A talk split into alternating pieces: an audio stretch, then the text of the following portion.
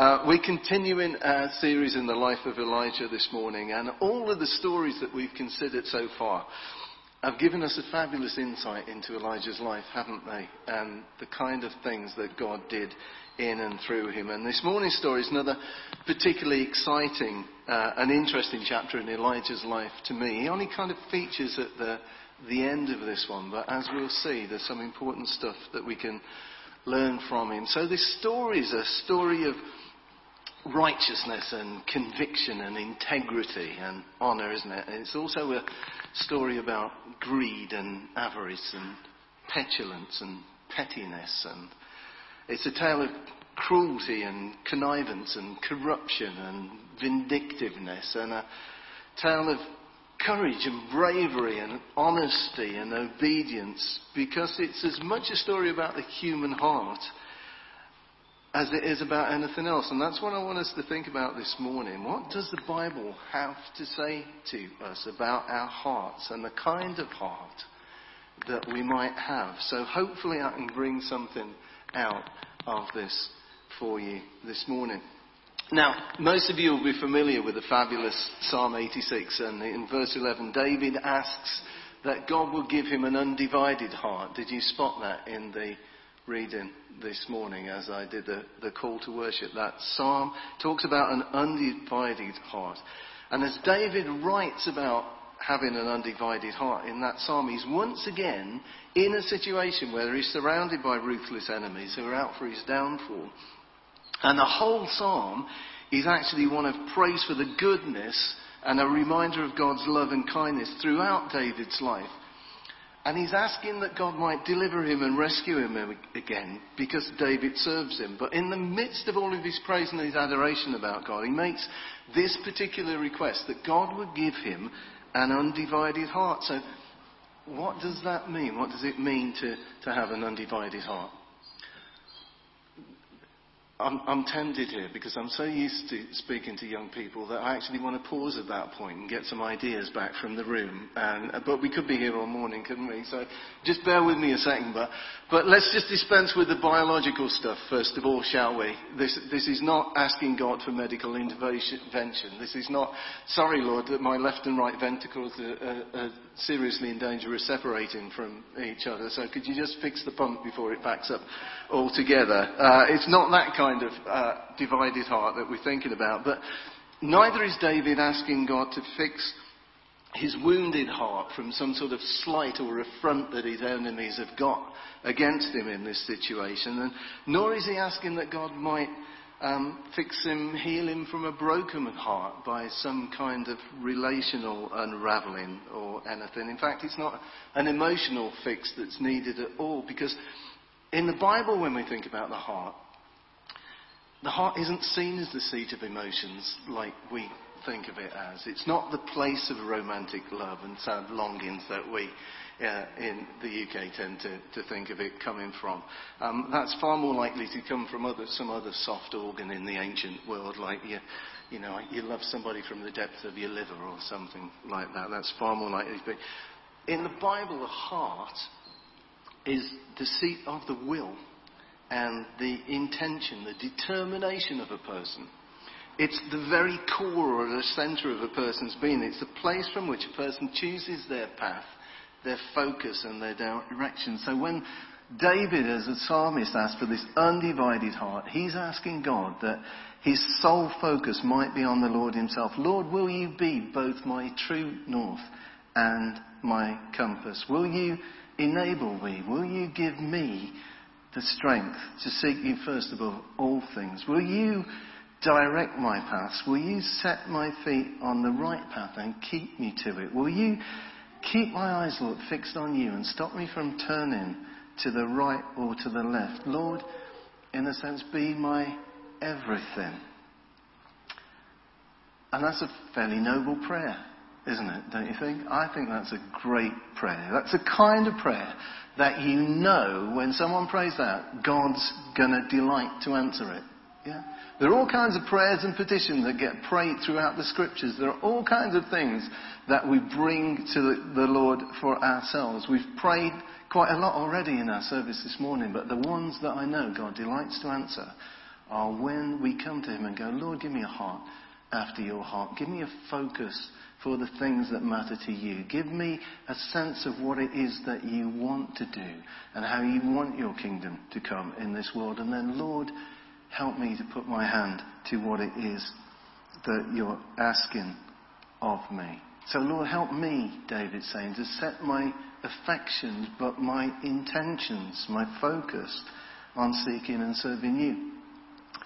And with that in mind, I just want to think for a minute or two just about the alternatives to that, or, or broaden that out a little bit and think this morning. We will get on to Naboth, by the way. We will, honestly, I promise you. You'll see where it fits in a minute.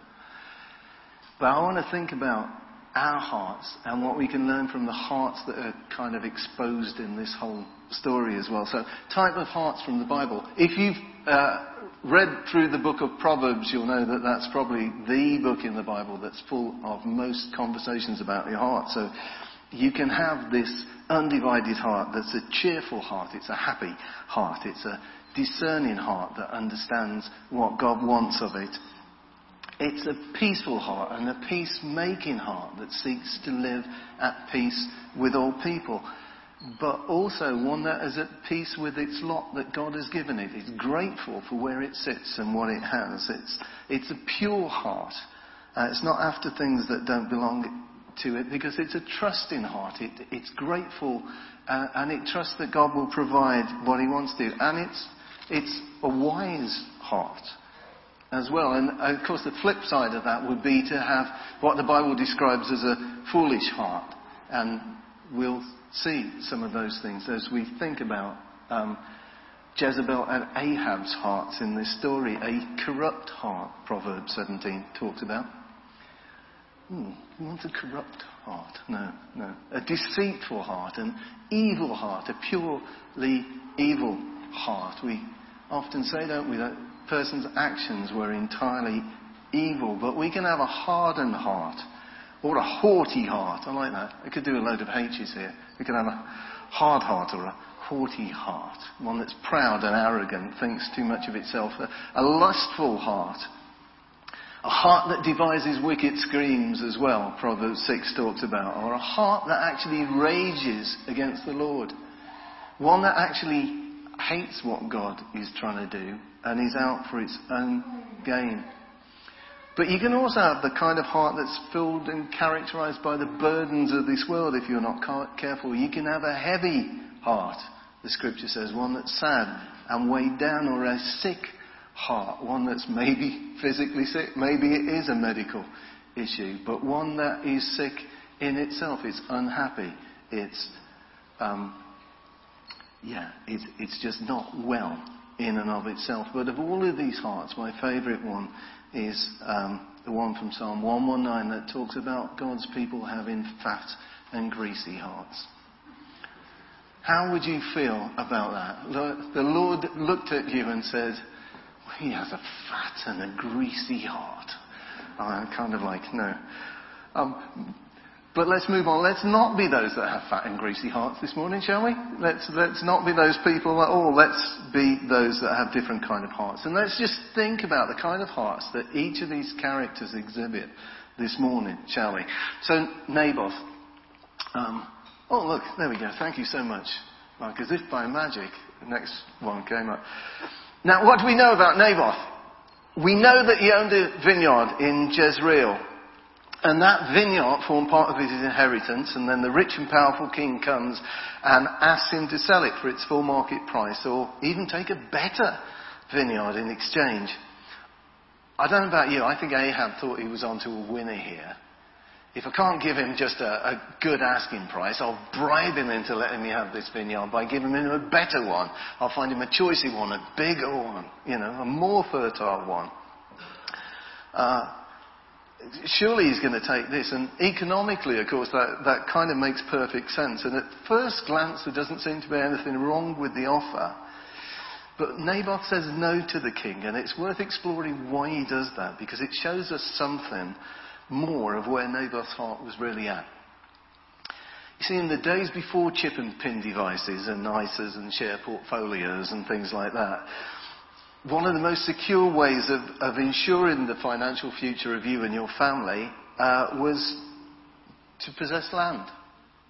Land provided you a home, it provided you roots, it provided you work, it provided you uh, a living either by producing a harvest that you could, you could live off or by yielding other usable resources. And when Moses and Joshua divided up the promised land between the tribes and clans, each clan was given its own allotted inheritance. I know that a lot of you will know this.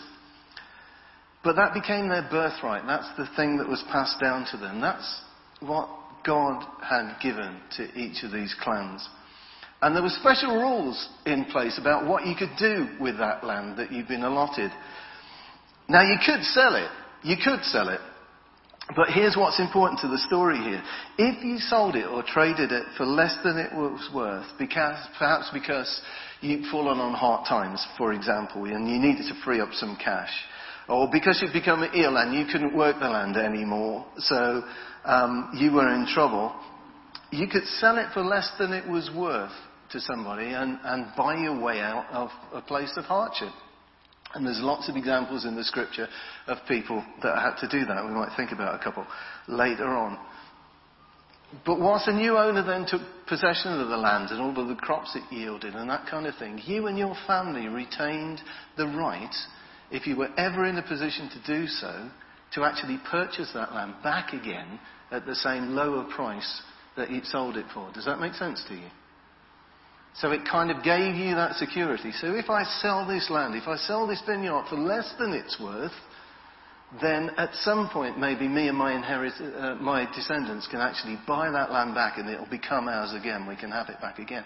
But if you sold it for the full value, or traded it up for something else. And you and your family lost all of their rights to that land forevermore, and it passed over into the hands of the other person. So when Ahab comes along and he asks Naboth to sell him his vineyard for the full value, or to trade him up for a better one, basically what he's asking him to do is give up his birthright and give up his inheritance. And everything that's been passed down to him from generations to generations, maybe even right back to Moses and Joshua taking possession of the promised land before. All of God's goodness that's gone on and been given to him in this land, this promised land that God has brought him to, he's being asked to give it up. And if he does, then he's got no right of redeeming that again. It's gone, it's lost. So he will be well blessed.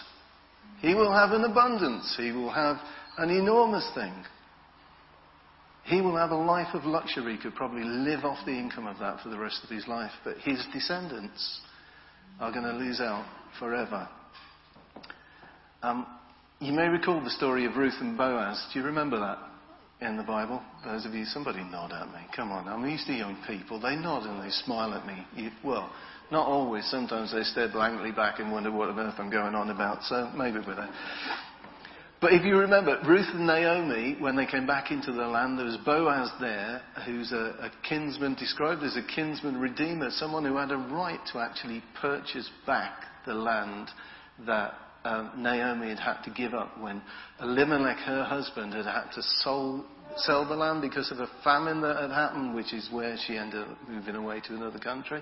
When she came back, that land could be redeemed. And by um, marrying Ruth and having children with her, then Boaz actually restored the family line all the way back. He was able to redeem and give back to uh, Naomi and Ruth's family line all that happened. And of course, their son turned out to be Obed, who was the grandfather of King David, who wrote the psalm that talked about an undivided heart. And King David, of course, eventually became the descendant of Jesus. And so you can see how, in God's economy, in God's plans, how wrapped up and tied up all of this stuff was. And, and if Naboth had gone, yeah, all right, I'll take the cash and run, what would have happened to that whole family line and things in God's economy? It's interesting to know. So your portion, your allotted land, your inheritance is of massive economic value. But it also tied you back into the history of God's people. Yeah. It also tied you back to your place in God's purposes and your plans. It's more than a piece of property. It carries huge significance for your family and your identity as part of the people of God. So when Ahab asked Naboth uh, to sell it him so he can dig it up and build a veggie patch, it's about as close to asking him to sell his soul for money as you could possibly get. So it's no wonder he says no. But this is important to me, I think. It's not about, for Naboth, about refusing the king. It's not about holding out for a better offer. It's about being grateful to God for the portion his, he and his family have been given and honouring their family tradition and their place as part of God's people in the land. His portion isn't something to be leveraged or traded up. It's something to be thankful to God for throughout all generations. David takes it even further in Psalm 16 where he talks about actually the boundary lines have fallen for me in pleasant places. My inheritance, my portion is a great place, but he wasn't actually talking about the land itself then. He was talking about actually God is my God. He is my portion. I love being part of God's family, about part of God's people. And so I'm not even going to mention the name of the other gods. I'm only going to worship the one true God. When Naboth says no to Ahab, he's choosing to say yes to what God has provided for him and to be thankful for the lot that he's been given. His is a content heart. It's a thankful heart, a steadfast heart, an honourable heart, one that isn't swayed by the offer of more or bribed into giving something up. For him, it's true, as James said, that, that, as Paul said, sorry, to Timothy, that the godliness with contentment is great gain. Yeah? The honouring God is of great gain. Our hearts. What are our hearts like? Are we those people who are grateful for what God has given to us? Are we thankful for the portion that God has allotted to us? Are we those people who are rejoicing over what we do have? Or are we those people who are sometimes tempted to just wish we had something better? Would we be prepared to trade up what we have if a better financial offer came our way? You know? It's important for us to ponder these things sometimes because unsettling as it actually is, it's good to test our hearts, as the Bible says, and ask ourselves, you know, am I grateful for what God's given me? Am I truly thankful for what we said? But let's, let's move on, shall we, to Ahab's heart. Um, so Ahab's king. Ahab's the king. He's got enormous power and privilege and wealth. He's got houses and palaces and horses and armies. And his tables are laid with the choicest of fare. He's dressed in the finest of clothing. He can have pretty much anything that he wants brought to him. And it's still not enough. Have you ever come across people like that? That they have an incredible abundance and it's still not enough. He wants more. Because you see, when you let your heart get greedy and your eyes get covetous, nothing will ever be enough. You see, a thankful heart like Naboth's can turn down a bigger and a better, but a greedy and avaricious heart like Ahab's is never satisfied. So he sees Naboth's vineyard, he wants it for himself, and he doesn't even want the wine or the historically produced uh, stuff that's come from this land. He's going to dig them all up and build a veggie patch. And why Naboth's vineyard? Because, firstly, it's convenient. It's close to his palace.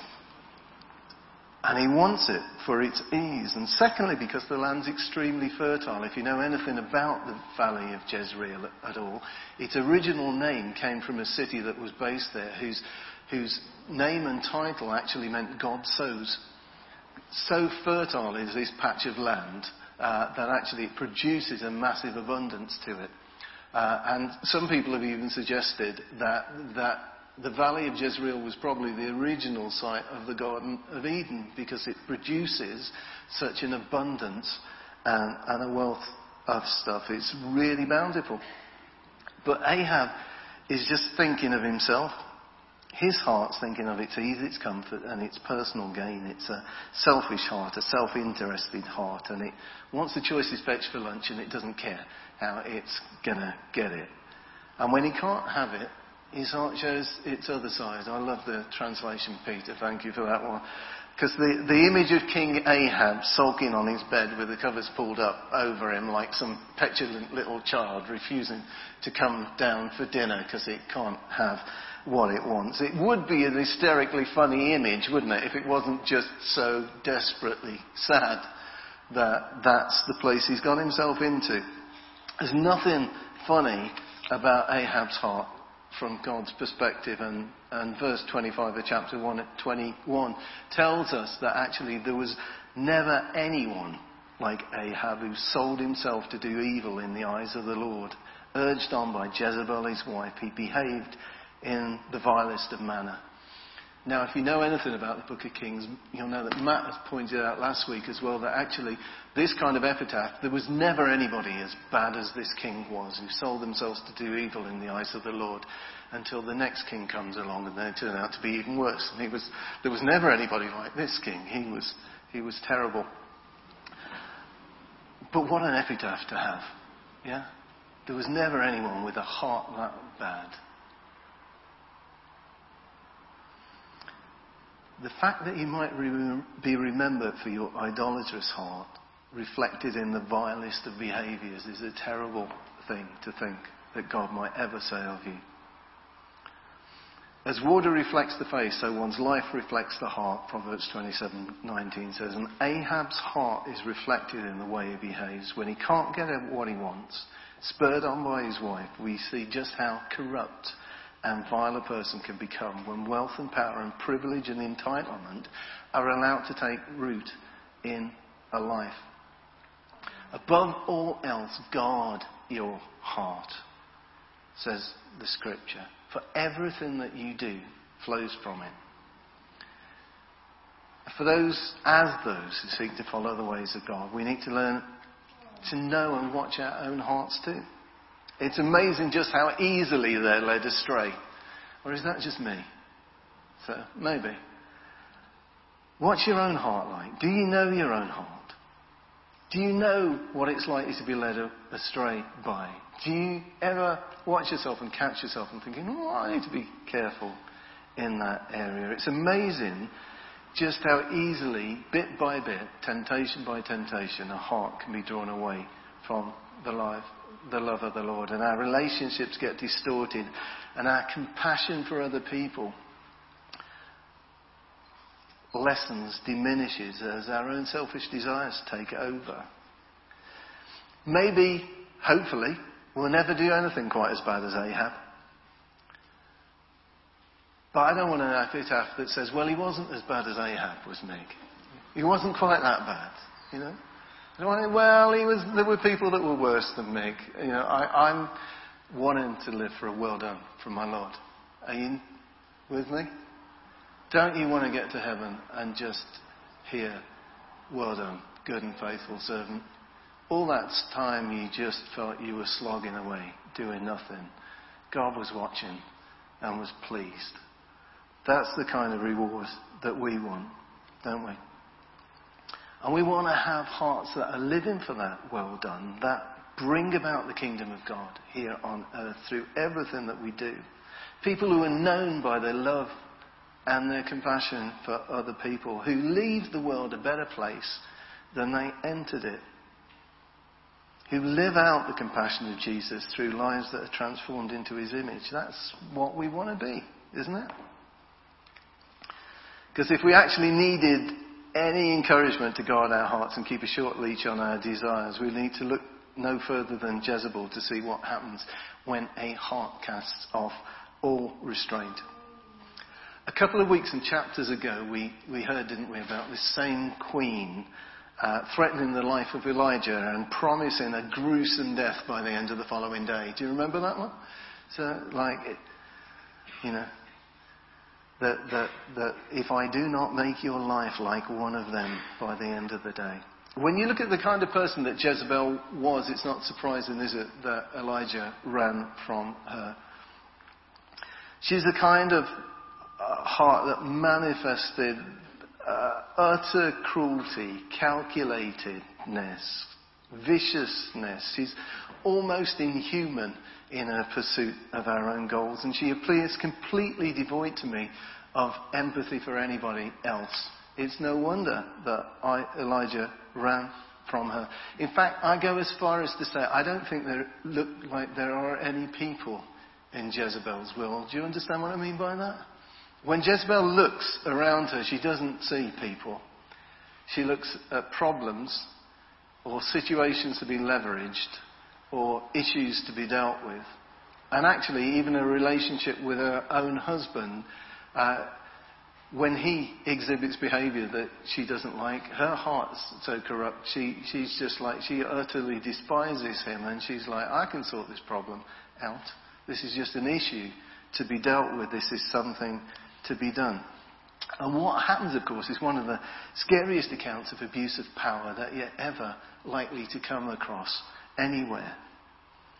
So Jezebel sets her heart on the prize and she's going to get that vineyard for her husband, whatever it takes. And what it takes is a ruthless plan to have the rightful owner of that land killed. What it takes is a letter to the right corrupt officials to lay a trap and find a couple of hard-hearted liars to falsely accuse the innocent man of a crime that requires capital punishment. And then having contrived a situation, hear this, that makes Naboth look like the bad guy and then look like the dispensers of divine justice.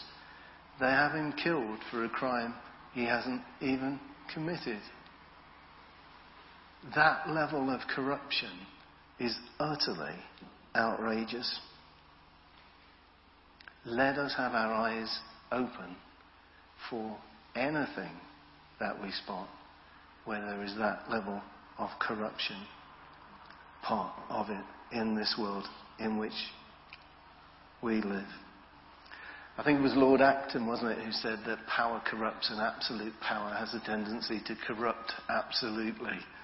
Um, great men, which means people who wield great amounts of power, um, are almost always bad men, was Lord Acton's comment on people. It's difficult to maintain integrity, a right heart, a good heart, when actually you can do anything that you want with very little consequence. But by the grace of God, of course, our hearts can be sustained and restored. I'm going to crack on. You know, if the gospel has a bias at all, it's probably a bias towards the little guy, isn't it?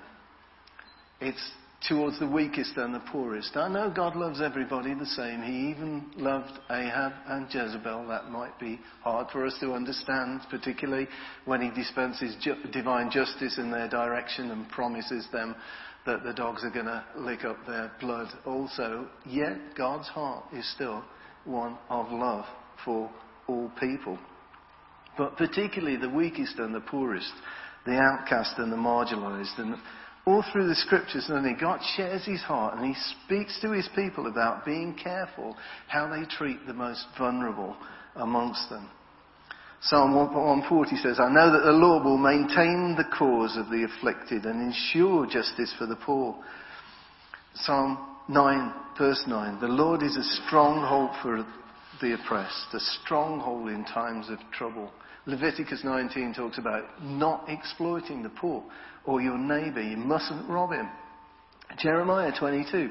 Administer justice and righteousness. Rescue the victim of robbery from the hand of the oppressor.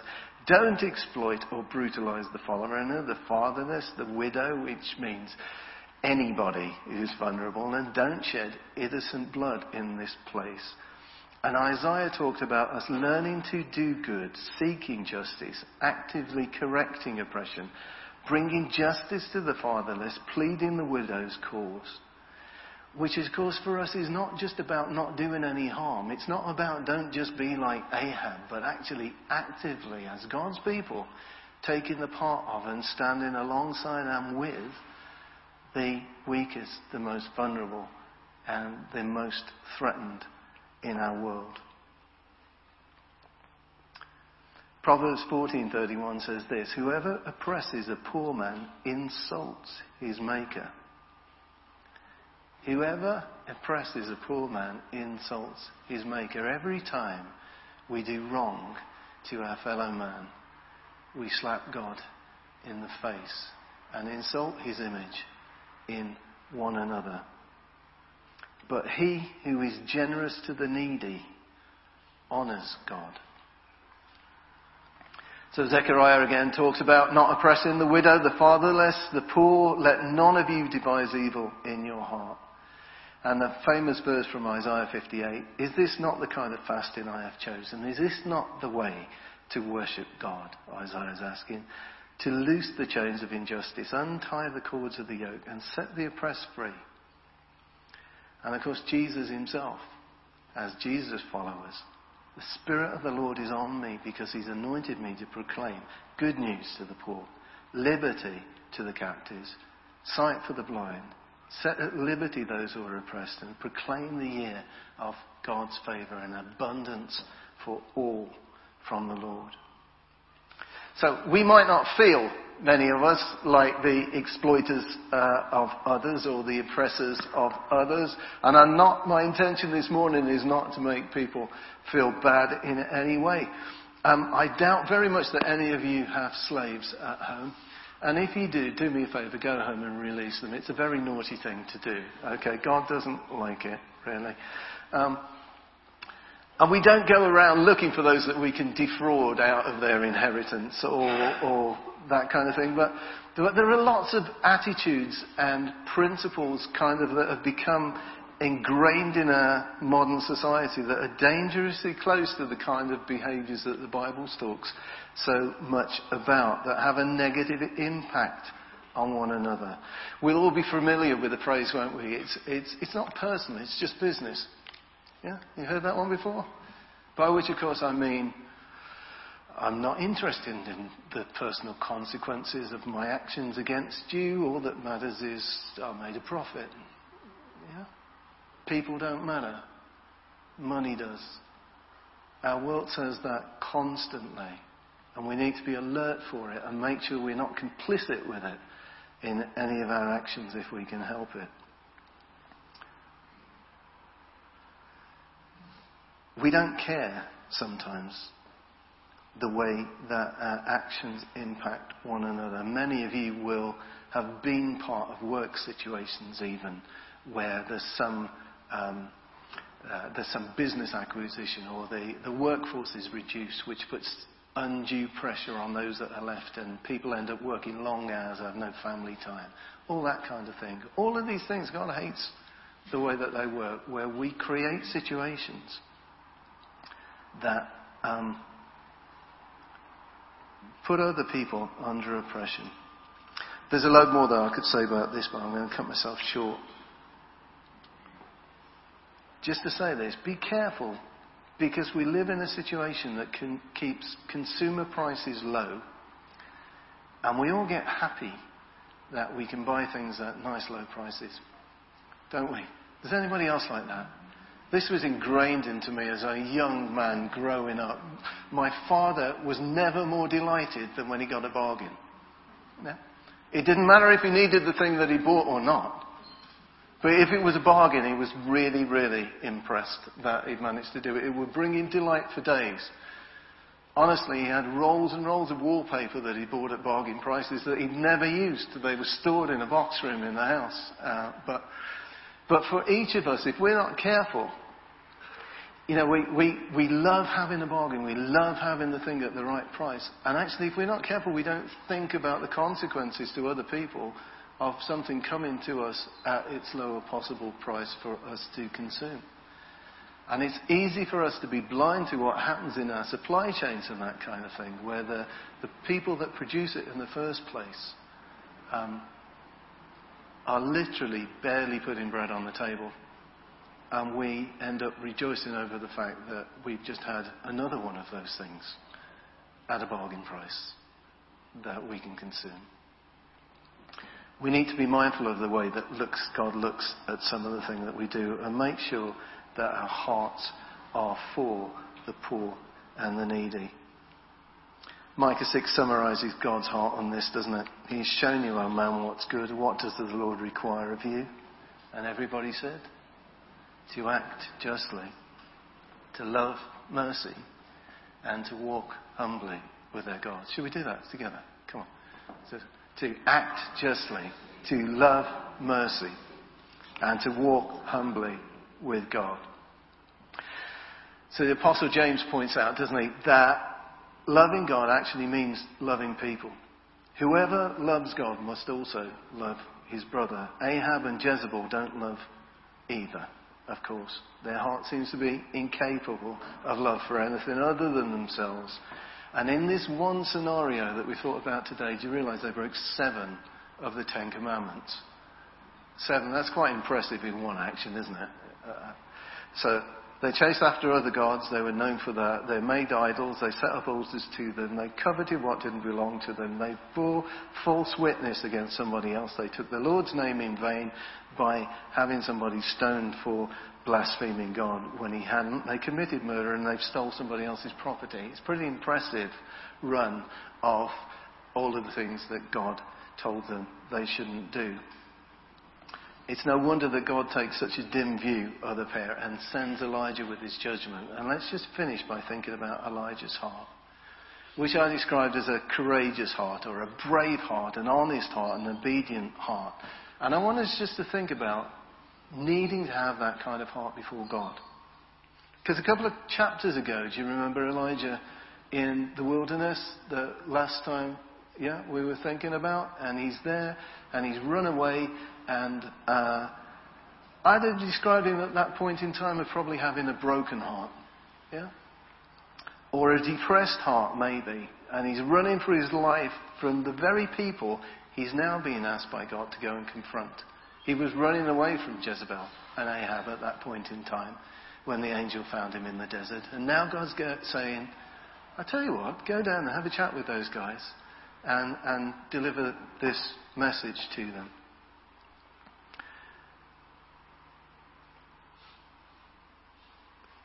But then God calls Elijah away.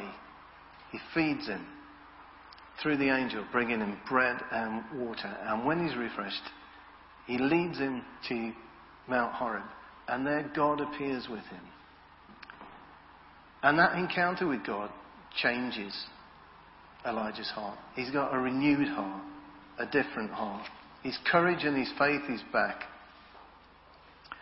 He's facing his fears. You see, an, an encounter with God's always going to transform your heart. Remember what we were saying at the start of this sermon? It's when we see the Lord for who He is, our mortal lives are changed. His image within us gets polished. And as we see Him, our lives get changed to be like Him. It's why our vision and our values in church are becoming all about seeing lives transformed by the presence and compassion of Jesus. We believe that our hearts and lives can't help but be transformed for good when we're seeking out God's presence in us, when we're looking to Him and we're seeing Him for who He is. And then we're asking Him to help us see the world around us in the way that He does. But just a couple of points as a finish from this life of God. Taking a stand for God with often, if not always involved, taking a stand against the actions, the behaviours, and the injustices that God hates. You know, Jesus did that all the time in his earthly ministry, don't you? Taking a stand against all of the stuff that God hates. Got him killed eventually. Um, but if we're trying to follow Jesus, standing up against those actions and behaviours that we see in the world around us, in a generation that's largely forgotten what righteousness and justice look like. Confronting stuff like that is part of what God wants us to do, standing for truth and righteousness in this generation. And praying that prayer Yet not my will, but yours be done, Father, despite our fear of what people will think of us, despite our anxiety about what people might do to us. Facing all kinds of trouble in this world, we can take heart because Jesus says, I've overcome the world. Did you like the little bit in this? There's almost a comic book moment, isn't there, where Ahab sees, uh, love the translation again, Peter, where Ahab sees Elijah and he's like, ah, so you found me, my enemy. Yeah, uh, somebody said to me in the week, it's almost like uh, Bond and Blofeld, isn't it? You can almost imagine stroking the white cat and going, ah, my enemy. Yeah, I'm confronted by my adversary. But the world will often rail against those who speak the truth of God as if somehow those people that speak the truth of God world, God's word have taken it upon themselves to become an enemy of our culture and their plans and schemes. But the truth, of course, is actually the reverse. Those who speak God's truth into a situation are not the enemy. In fact, they may prove to be the very ones, as happened in this case, who by their words prove themselves to be true friends and actually bring about a change of heart in the corrupt and the greedy that they confront. And, uh, but if you have that kind of heart, if you have that kind of heart which needs to be challenged, which is not God's way, which oppresses and uh, comes against the other people in this kind of way, then actually you've made yourself an enemy of God and His plans and His purposes by oppressing and afflicting other people. So those that speak truth and love into those situations are not going to be the enemy. They're always going to be the ones that have come to rescue and bring about praise. We need to be people whose words speak light and life and point in a different direction. If you point out somebody's failures, if you point out society's failings, if you make a stand in a different way, some people will always see you as the enemy. But actually, you're not being an enemy in that situation. You're being a true friend. Not just to God, not just to those that are being oppressed, but also speaking the truth in love is always being a friend uh, to those even whose behaviour is oppressive and counter God. Last thought the crucible for silver and the furnace for gold, says Proverbs 17. But the Lord tests the heart.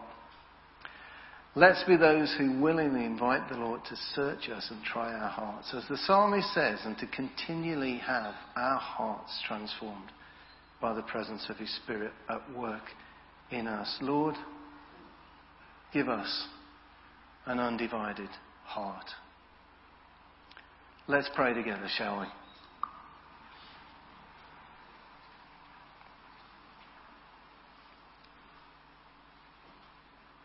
Lord, you know my heart, and my intention this morning is not to uh, bring anybody down, make anybody feel condemned, make anybody overly concerned about their heart. But I thank you, Lord, that by your Spirit you speak to us and you want us to have pure hearts, righteous hearts, hearts after yours, full of love and compassion for the world around us prepared to stand against injustice, prepared to take the part of the weak and the poor, prepared to put our money where our mouth is when we say we love you, and therefore we will love others around us.